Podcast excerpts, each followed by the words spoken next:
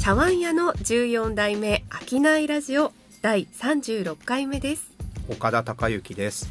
西部千恵です。この番組は江戸時代から続くあの茶碗屋の14代目社長を経て中小企業支援課になった岡田さんが経営者さんが今より良くなるような商いのヒントになることをつぶやこうという番組です。はい。36回目2024年初回です。明けましておめでとうございます。はい新年を迎えましたが、はい、今日はちょっと私たち2人とも若干鼻声でお届けしております、ね、2人揃って鼻声でしたね。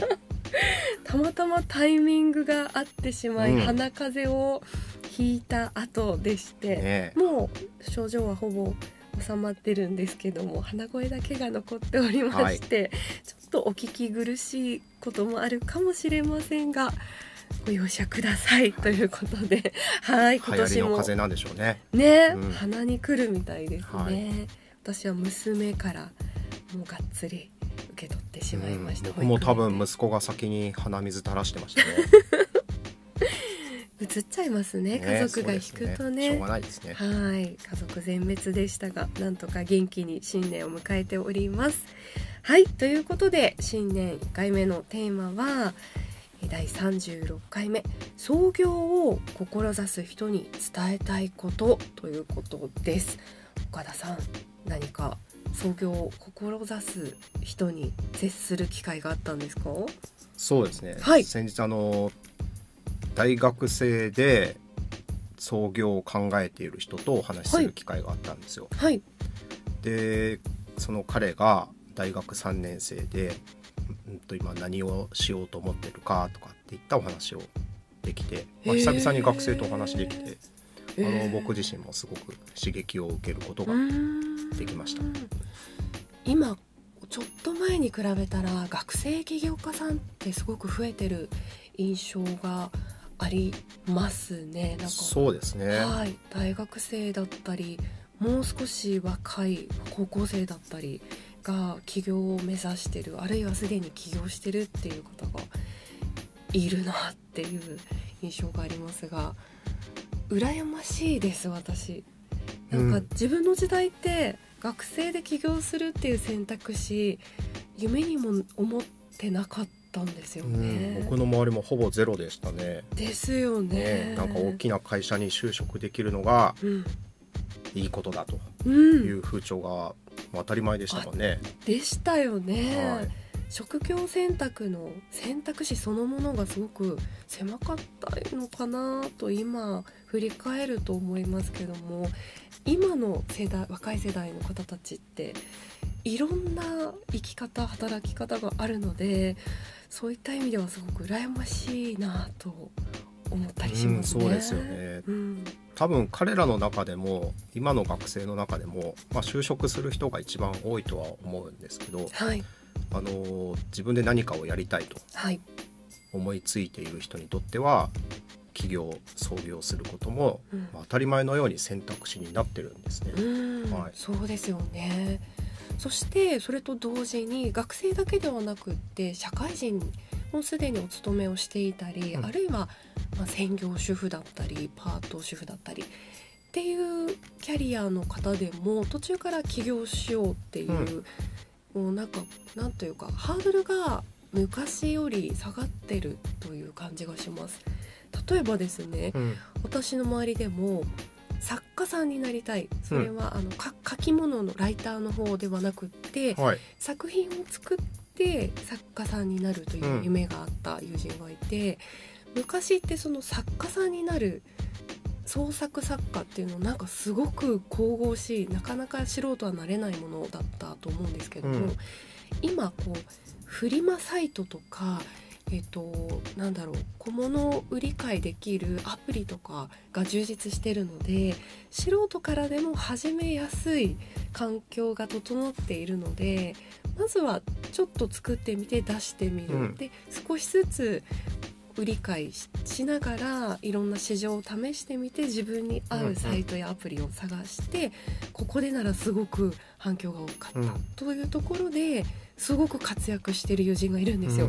うん。自分が自分を表現できる場をみんなスマホでね持てるようになったので、ね。何かものづくりをしたいはい。自分を表現したいっていう人にとってはいい時代になりましたえよね。そう。すごくそれを感じます、は誰でも作家さんになれるし、うん。誰でも起業できる、うん。誰でもこう商売ができるっていう意味ではすごくチャンスがあるなってはい、まさにチャンスですよね。はい。でその時に、はい。僕その大学生と話しても思ったんですけど、はい。そもそも何かやりたいことを持ってるっていうのは幸せなことだなと思っていつも話を聞いてるんですよ。うーんその学生とも話して話していてはい。周りの友達とかでこう何かやり何かやりたいことをしっかり持ってる人っているって聞いてみたんですよ。はい。そしたらなかなかいないとえー思うって言ってたんですね。うん。うん。まあ、そう考えた時にこう自分で成し遂げたいこと実現したい夢があってさらにはそれを起業創業っていう手段で実現しようとできる、まあ、これ幸せな状態だなと僕思って、まあ、ついついお金の話とかはい。なんか事業計画がどうとか、はい。なんか細かいところをアドバイスしがちな人がいるんですけど、はい。まあ、僕はぜひそのやりたい夢を大事にしてうん。勇気を持って一歩を踏み出してくださいとはい。いうふうにお話ししてみました。うーん。本当にやりたいことがあるって大人も若い世代もすごく、うん、幸せなことだなと思いますね。はい、そうなんです。なんか私自身学生時代にうん、どういう職業に就きたいかっていう就職活動の前に、うん、まずは自分の棚卸しであの強み分析とか自己分析あるいは他己分析、はい、周りに私どう？どんなタイプどんなことが得意と思うみたいなことを聞いて回ったりとか、すごい。そういうのをしたなっていう記憶がありますそうね。でした。何がしたいかわからないけどなんかモヤモヤしてるっていうのがうん一番しんどかったなうんうんって振り返ってみて思うので、あこれがしたいっていうのが見つかってからはすごく目的が見つかると速度がつきますし、うん。すごく幸せ目標に向かって突き進む時間ってすごく楽しくて幸せなので、見つかってる子たちはねいいですよね。そう、あとはもんう行動するだけですからね。うん。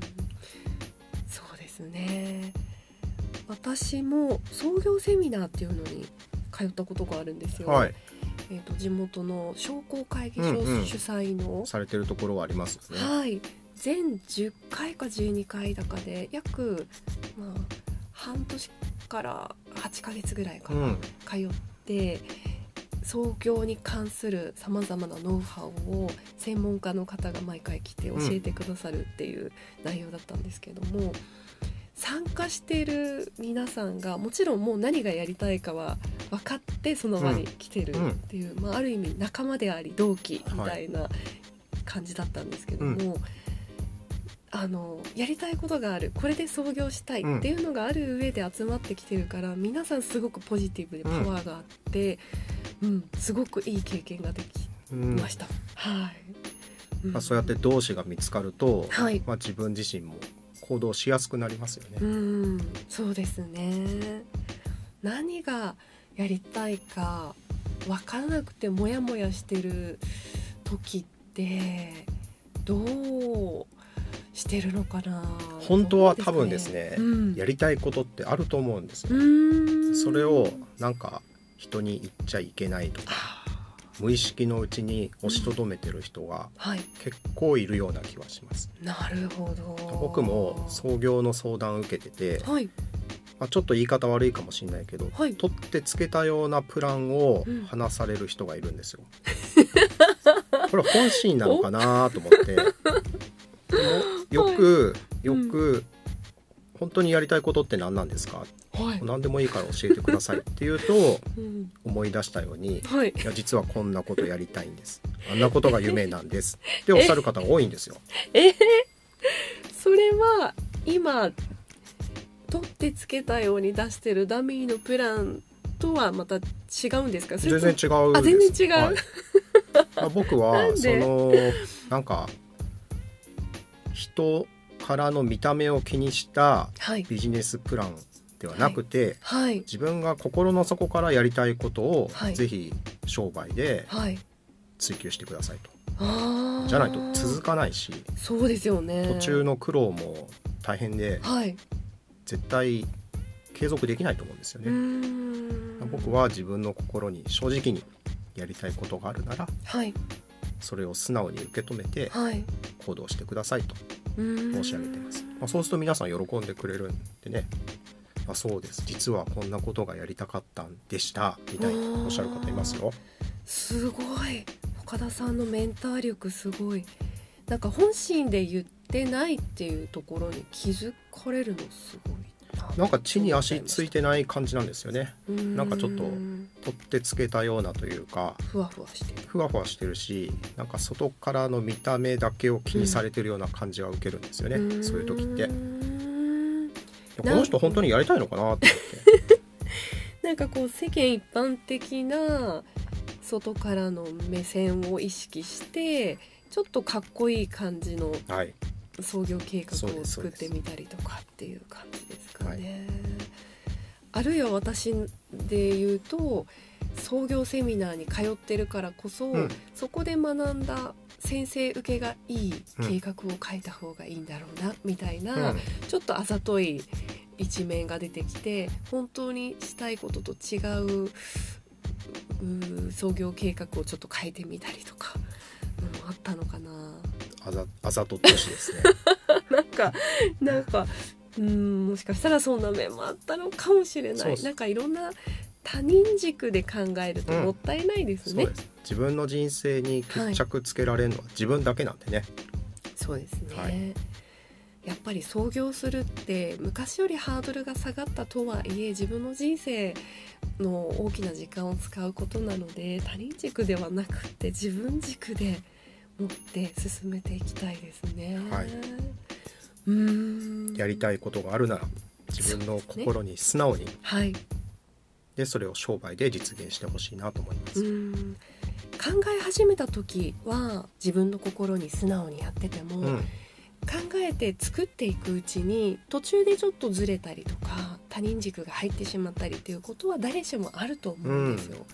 なのでやっぱり途中でふと我に返ってあれ？これなんか自分軸じゃないなっていうことに気づいたらその時点で少しずつ修正していくといいですね。ねそうできたらいいですね、うん岡田さんみたいに「あれ？それ違うんじゃない?」その本当に自分で思ったことじゃないんじゃないってこう言ってくれる他者の目線があるっていうのはすごいありがたい、うん、ことだなと思いました。ねそういう風に使ってもらえると嬉しいですね、そうですね。僕はなんか事業計画がダメですよとかうんなんかお金のことあなたは分かってないでしょうとかはいまあ言いたくなることはあるんですけど それは最初からはですねはい。触れないで、はい。何をやりたいんですか？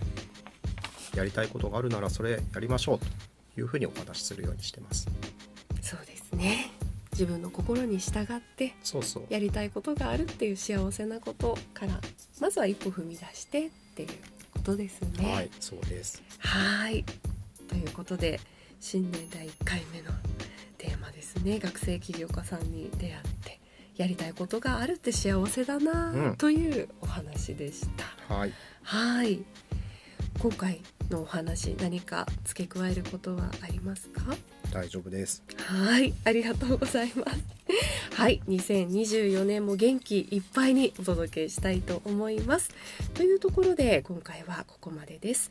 茶碗屋の14代目秋苗ラジオ第36回目はここまでです。次回もぜひお聞きください。